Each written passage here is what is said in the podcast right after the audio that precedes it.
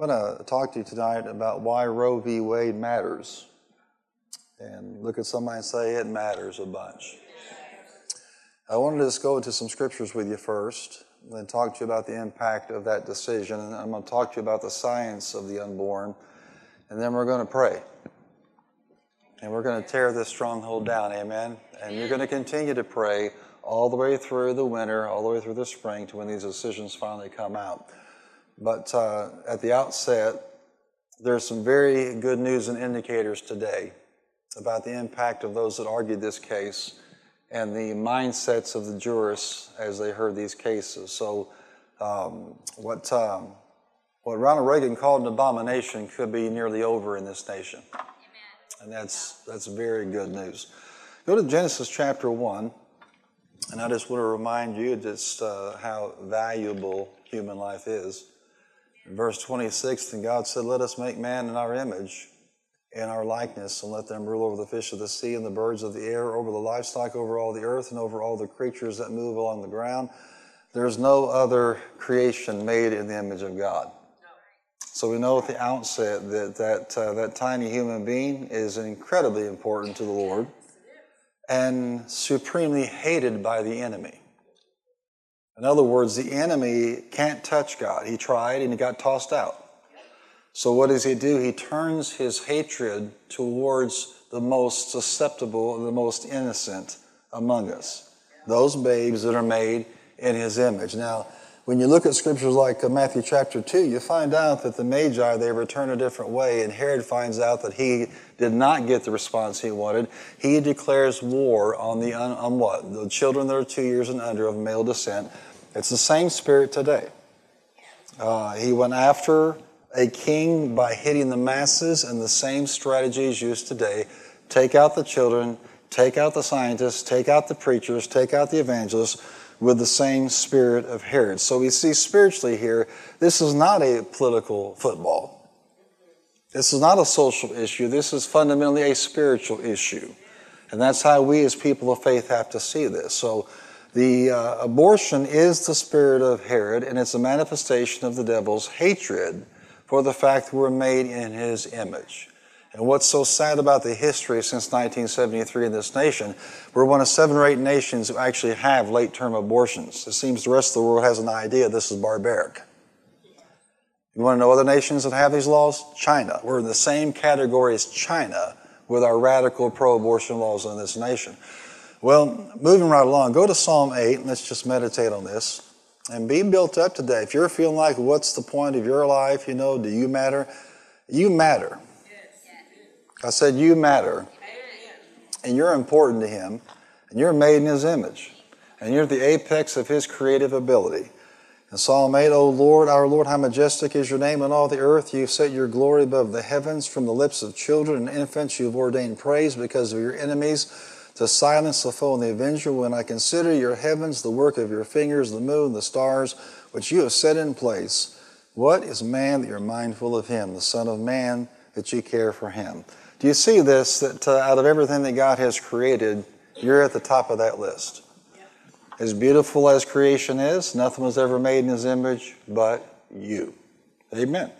Uh, that's God's point of celebration, but for the devil, he hates your stinking guts that he comes to steal, kill, and destroy. Because wherever he can sap out human potential and human destiny, he is all for doing that.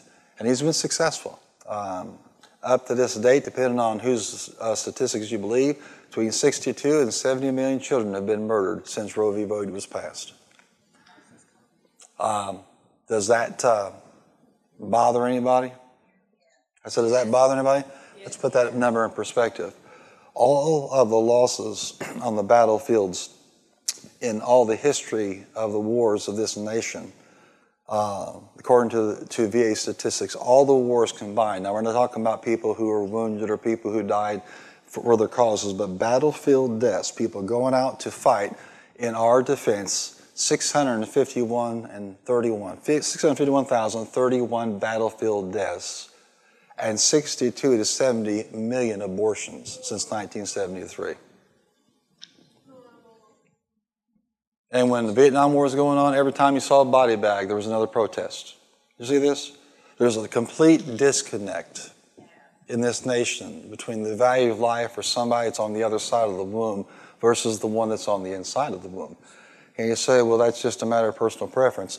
No, it's a matter of honoring God. It's also a matter of valuing life and raising your voice up. And um, I, I don't know what will happen with Mr. Trump in the future. You know, I don't profess to be a political prophet. All I can tell you is I believe that he was raised up specifically to put three pro life jurists on that panel. And if nothing ever happens, he would have done the most significant thing to stop this scourge in our nation. And which is, of course, the basis for a lot of the uh, inane, you know, hatred and wrath and variance that comes with that particular office. It's the reason why when John Danforth of Missouri, Senator Danforth, of the Ralston Purina, you know, family and fortune, guided Clarence Thomas through the process of being nominated and through his hearings. And the Democrats raised up a woman to accuse him of sexual harassment out of the blue to stop this man. Um, Clarence referred it to a, a modern day lynching, which in fact it really was. Why would they do that to him all those years ago? They did that to him all those years ago for this very moment. And I hope he just gives it to him. I hope he's the one that gets to write the opinion when this is all said and done. Because what they did to him is unconscionable, unbelievable. That's the, that's the depth of hate, hatred and intrigue people will go to protect their right to kill the unborn in this nation. Well, let's talk a little bit more from a scriptural standpoint. Go to Jeremiah, and you begin to understand that. Uh, the scripture actually reveals uh, the importance and the value of life. Scripture itself is our highest authority, isn't it, church? We can go to a lot of things and argue a lot of things, but the scripture is our highest authority. And in verse 4, chapter 1, the word of the Lord came to me saying, Before I formed you in the womb. Who? Before I formed you in the womb, I knew you. Before you were born, I set you apart. I appointed you as a prophet to the nations. What does that tell you about this specific situation? It tells you that there is an answer to the question when does life begin? Um, you know, to the to the progressive, to the liberal, well, you know, at birth, and maybe not even then in New York and uh, in Illinois. Uh, you can just kind of let them die right there on the table, even if they're born on time. Uh, that's how far this has gone, and I think it was the last straw for the Spirit of God when laws were passed celebrating, dancing. The governor of New York, who's now been dethroned, dancing and celebrating with other people in the New York legislature over the fact that they can actually have what? An abortion up to the day of birth, at birth. Prancing around like it was something wonderful. And I looked at that, I saw a video and said, that's it. This wickedness has reached its fullness in the eyes of God. That's it. And you know, a lot of those people out of power now, including the governor. I just pray Lord we just sweep them all out. Amen. Just one big, anybody that wicked celebrating the, the destruction of a baby at that late term, especially. It's unconscionable. Well, to the liberal, it's when the baby is, is born. To the traditionalists, it's, it's, it's when the baby is conceived. But in the mind of God, it's, it's what? And when he conceives in his mind, that's when life begins from a theological standpoint. So when does life begin? In the mind of God. He knew him and called him before he formed him. But that's not just about Jeremiah. He knew you and formed you. You get this? You're just as important to this, this end time plan of God as Jeremiah was in his day. This isn't just about Jeremiah. This is a revelation of the heart of God. This is a piece of his wisdom. This is God exposing his, his glory and his beauty, his majesty, his power for the world to see. And it's not just that. We see the same thing with the Apostle Paul. Apostle Paul, you know, was called from the womb to preach the gospel, Galatians 1.15. Paul had the same revelation about his destiny that God showed of Jeremiah. And the same thing is true about you, and the same thing is true about every one of those children that have been murdered in this land and around the world. And our, our stats compel, you know, pair, you know, really pale in comparison to people like China, where there's been forced abortion going on for decades, limiting of so many children per household. I'm just going to say, you know what? If, if, if some Chinese intelligence officer comes after me, then you'll know what happened. But I'm telling you, it's a wicked regime. It has the worst human rights record of any nation on the planet, including Iran. And these people need to be held accountable for what they have done. COVID is of their origin. They are harvesting body parts from prisoners, political prisoners, and religious prisoners. There's a million Muslims locked up. There's a half a million Christians locked up. Christian churches are being razed to the ground. Pastors have been actually submerged and drowned in urine that was filled up by in urinals by the Chinese military. These people are wicked. They are godless and they are wicked and they need to be held accountable. And too many people won't call them out because of trade and money. We have no business buying or selling with that wicked regime. We need to treat them the same way we would any other human rights violator. Won't do business with Iran, but we'll do business with those people. Those people. And that's what our politicians need to be talking about. But the problem is so many of them are in the pockets of the Chinese these days. Well, I believe it's going to be another thing God deals with before it's all over with. I said he's going to deal with this before it's all over. He doesn't always deal with things in our time, guess what? He deals with them in his time. And he's got plenty of time. Amen. That's the same situation, just at a, at a larger scale. So in the, in the States, uh, you know, we're at a, a, a, crossroads on a major, major decision here that I believe can, can set our nation on the path of the greatest revival we've ever seen and lift the curse off of this nation. Uh, a friend of mine is a New Testament scholar. He's a PhD in New Testament. He also studied the concept of, uh, of leadership as a form of judgment on the nations. And there are times when God will allow leaders to creep up and take power in a nation out of judgment.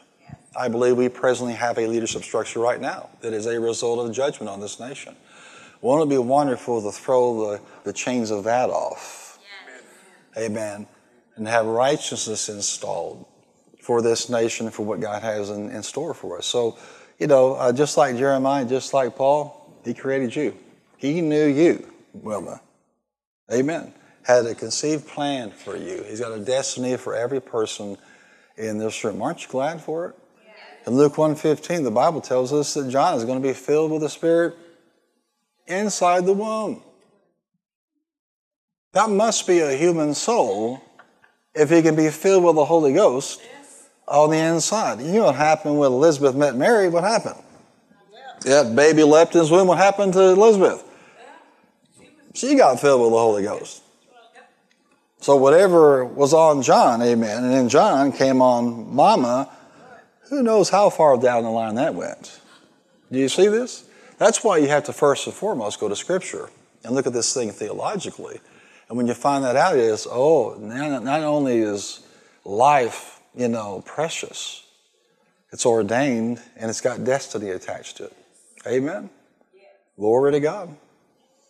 Well, when does life begin? At birth? At conception? No, in the mind of God before conception. And it's one of the reasons why uh, Ronald Reagan wrote this in 1984. He was thoroughly uh, grieved uh, over the state of this nation and, and this ruling that came out about 10 years later. And that's about what he did on the 10 year anniversary. It finally went to publication a year later. He said the real question today is not when human life begins, but what is the value of human life? The abortionist who reassembles the arms and legs of a tiny baby to make sure all of its parts have been torn from its mother's body can hardly doubt whether it is a human being.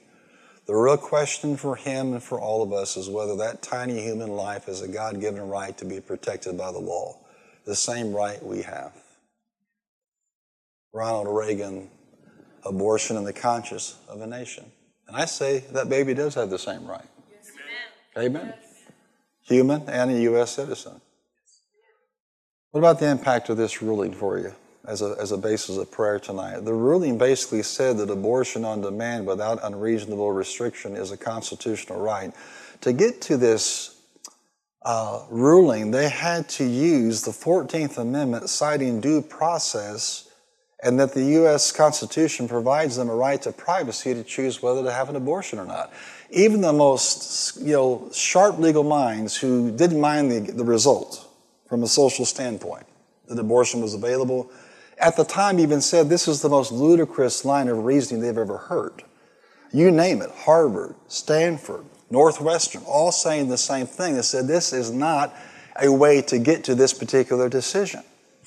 And that's why it's vulnerable right now with the jurists that we now have who are more conservative and pro-life. And that's what they're saying is that the basis for making this decision is completely erroneous and wrong.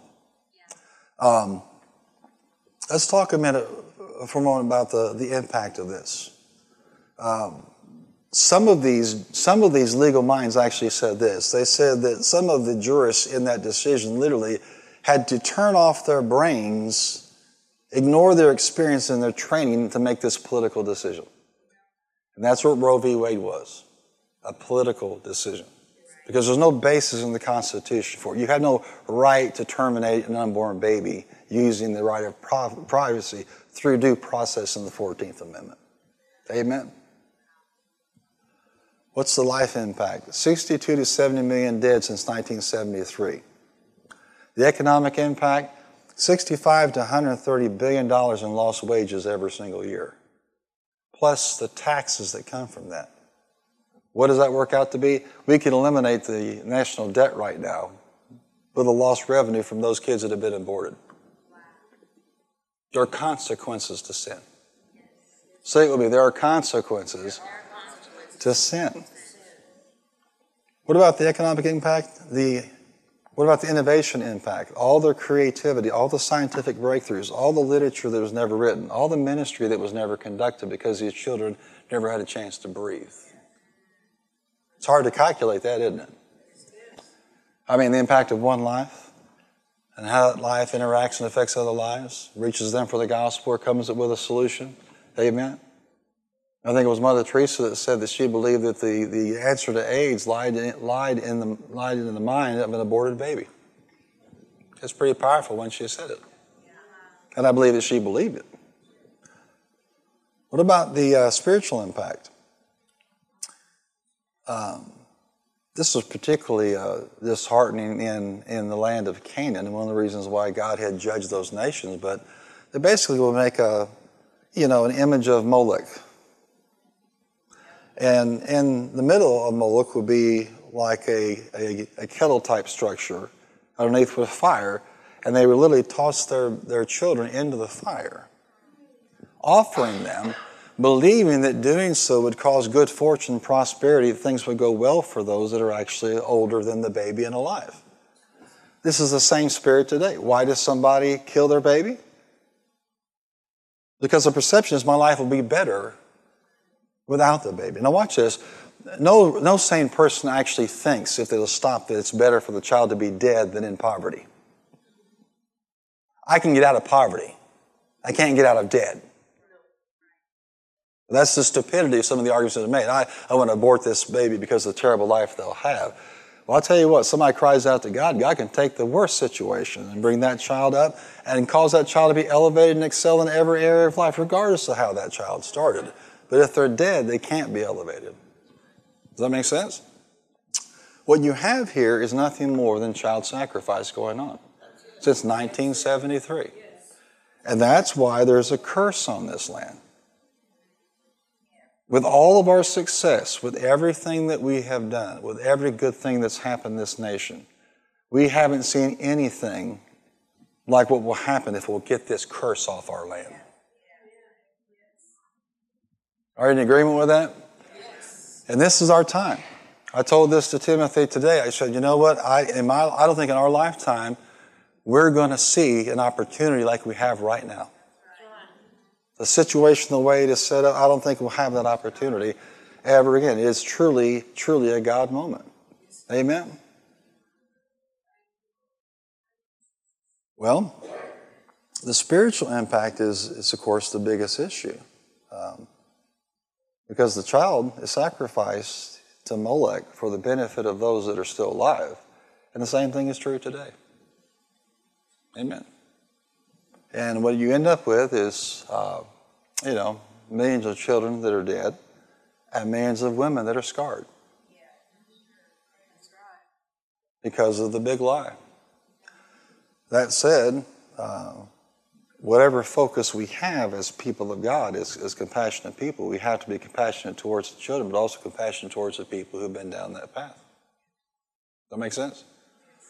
And it starts with repentance. Amen. And it starts with the realization that God's mercies are new every morning.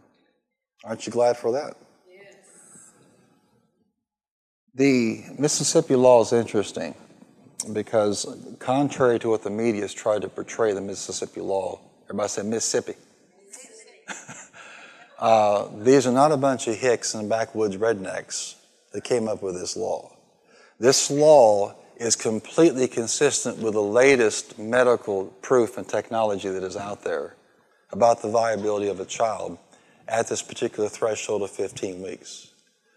Um, do you notice how, how liberals will scream, follow the science, follow the science until the science doesn't allow them to have what they want? Right. Then it's ignore the science, ignore the science, ignore the science. No, no, they need to follow the science on this particular situation. And here's without con, you know, contradiction across the medical community right now. Here is what a, an unborn child can be characterized as at 15 weeks gestation, which is the, the law. The Mississippi law is no abortion past 15 weeks unless there is a medical emergency or a serious malformation of the child. Now, you probably know what I think about that let the child live. And an awful lot of mothers would say, sacrifice me, let the child live, because that's what the heart of a mother would do. But that's what the law is. It severely would restrict what? All this abortion on demand anytime you want laid into the pregnancy. That's the law, and that law is tied to what the researchers have discovered about the, uh, the viability of the child and what the child can actually do, what the body of that child is actually doing. At 15 weeks, every major organ is fully formed and functioning. Every single organ. The blood's already being filtered, everything is functioning. The heart is pumping 26 quarts per day, 15 weeks.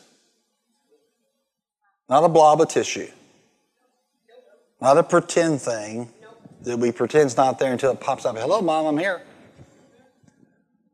The heart starts beating at 22 days.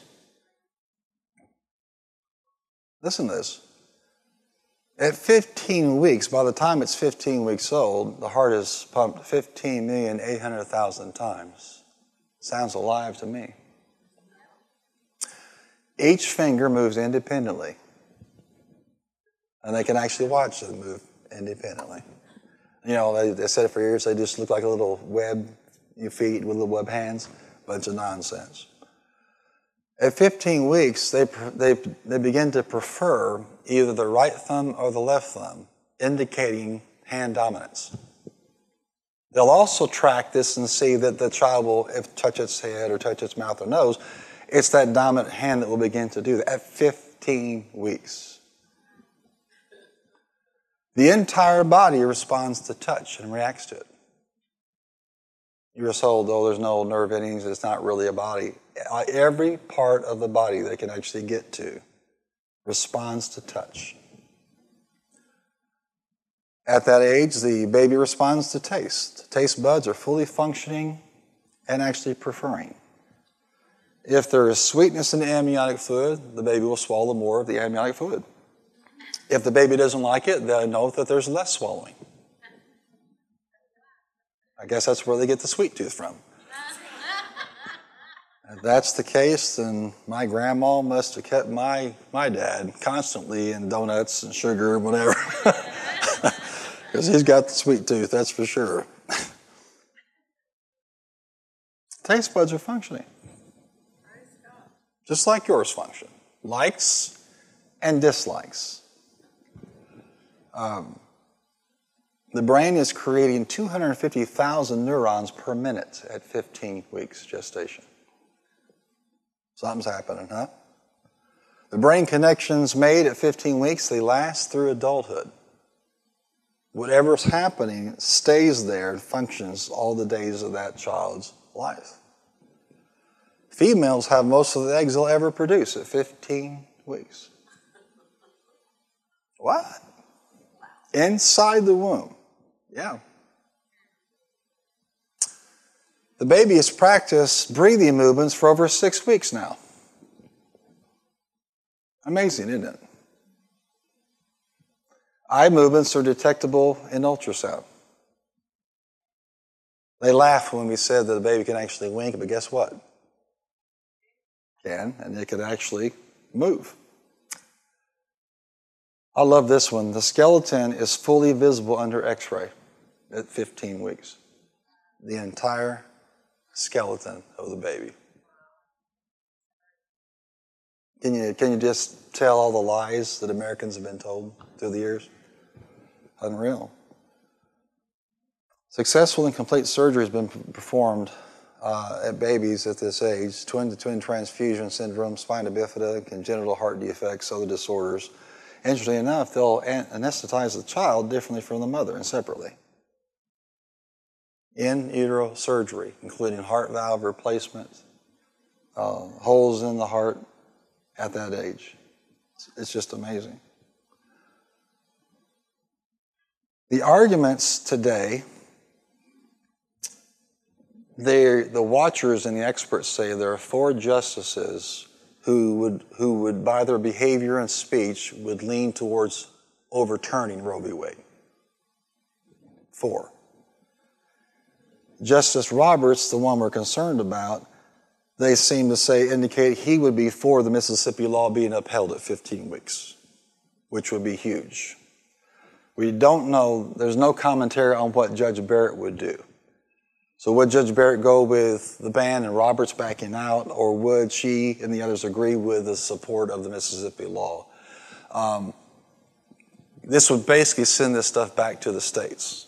So Kentucky, with a strong conservative legislature right now, could absolutely pass a law restricting or banning abortion, and the governor couldn't veto it because they'd override him. Um, I think there are conservative 30 33 states right now that conservatives actually run. So you can see the impact of this if it goes back to the states. This could very well be the way that it actually works out.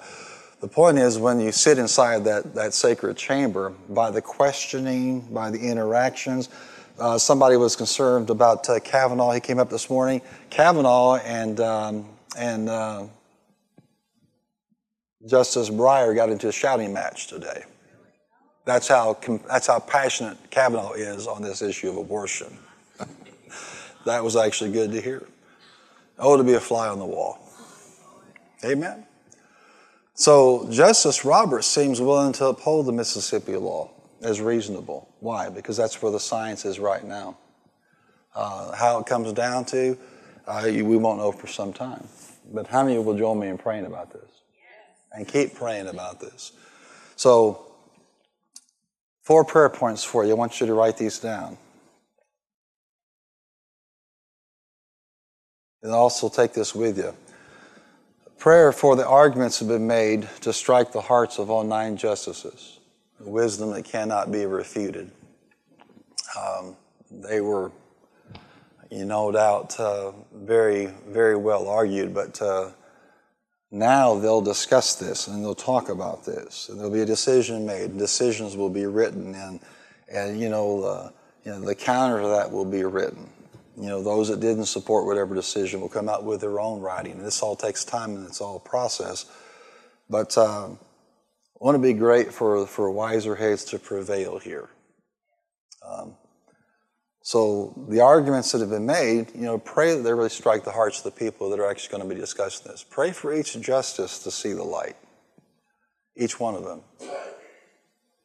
John Roberts, Chief Justice. Clarence Thomas, Associate Justice. Stephen Breyer. Samuel Alito. Sonia Sotomayor.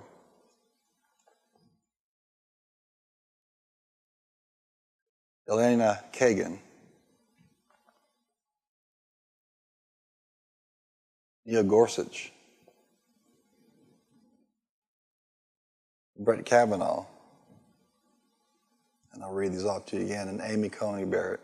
Um, I would love to see Clarence Thomas write the, the ruling. Uh, with great input from her, I'd love to see this happen. John Roberts, Clarence Thomas, Stephen Breyer, Samuel Alito, Sonia Sotomayor, Elena Kagan, Neil Gorsuch, Brett Kavanaugh, Amy Coney Barrett. And then third, for this curse to be lifted off our country. I mean, if righteous Abel's blood cried out from the ground, could you imagine how much blood must be crying out from the ground?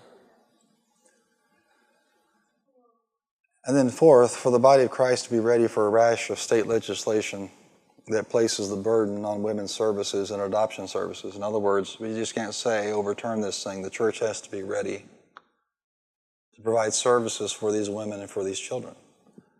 That means more homes being built, more professionals involved, more lawyers who are family lawyers engaging in this. You're talking about thousands and thousands and thousands of placements. Uh, the potential there is, is, uh, is really amazing, but it's a huge responsibility. And the church, if it just sits back and says, let's get this overturned and doesn't have a strategy, and I mean capital C, you know, the big church, um, you know, then we really have no, nothing to say if we don't have an alternative to this wickedness.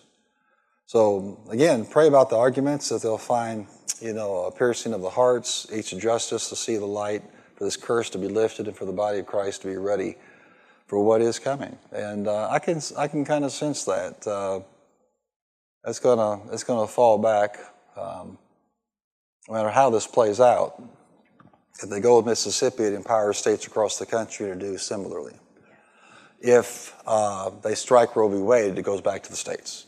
So really, either way they rule. Now they strike down the Mississippi law; it's a different issue. But either way, either it's struck down or the Mississippi law is upheld, then it's going to go back to the states primarily. Um, so that's why they always say politics is local, and that's why it matters who's in your state legislature. That's what matters who's sitting in your governor's chair. Amen.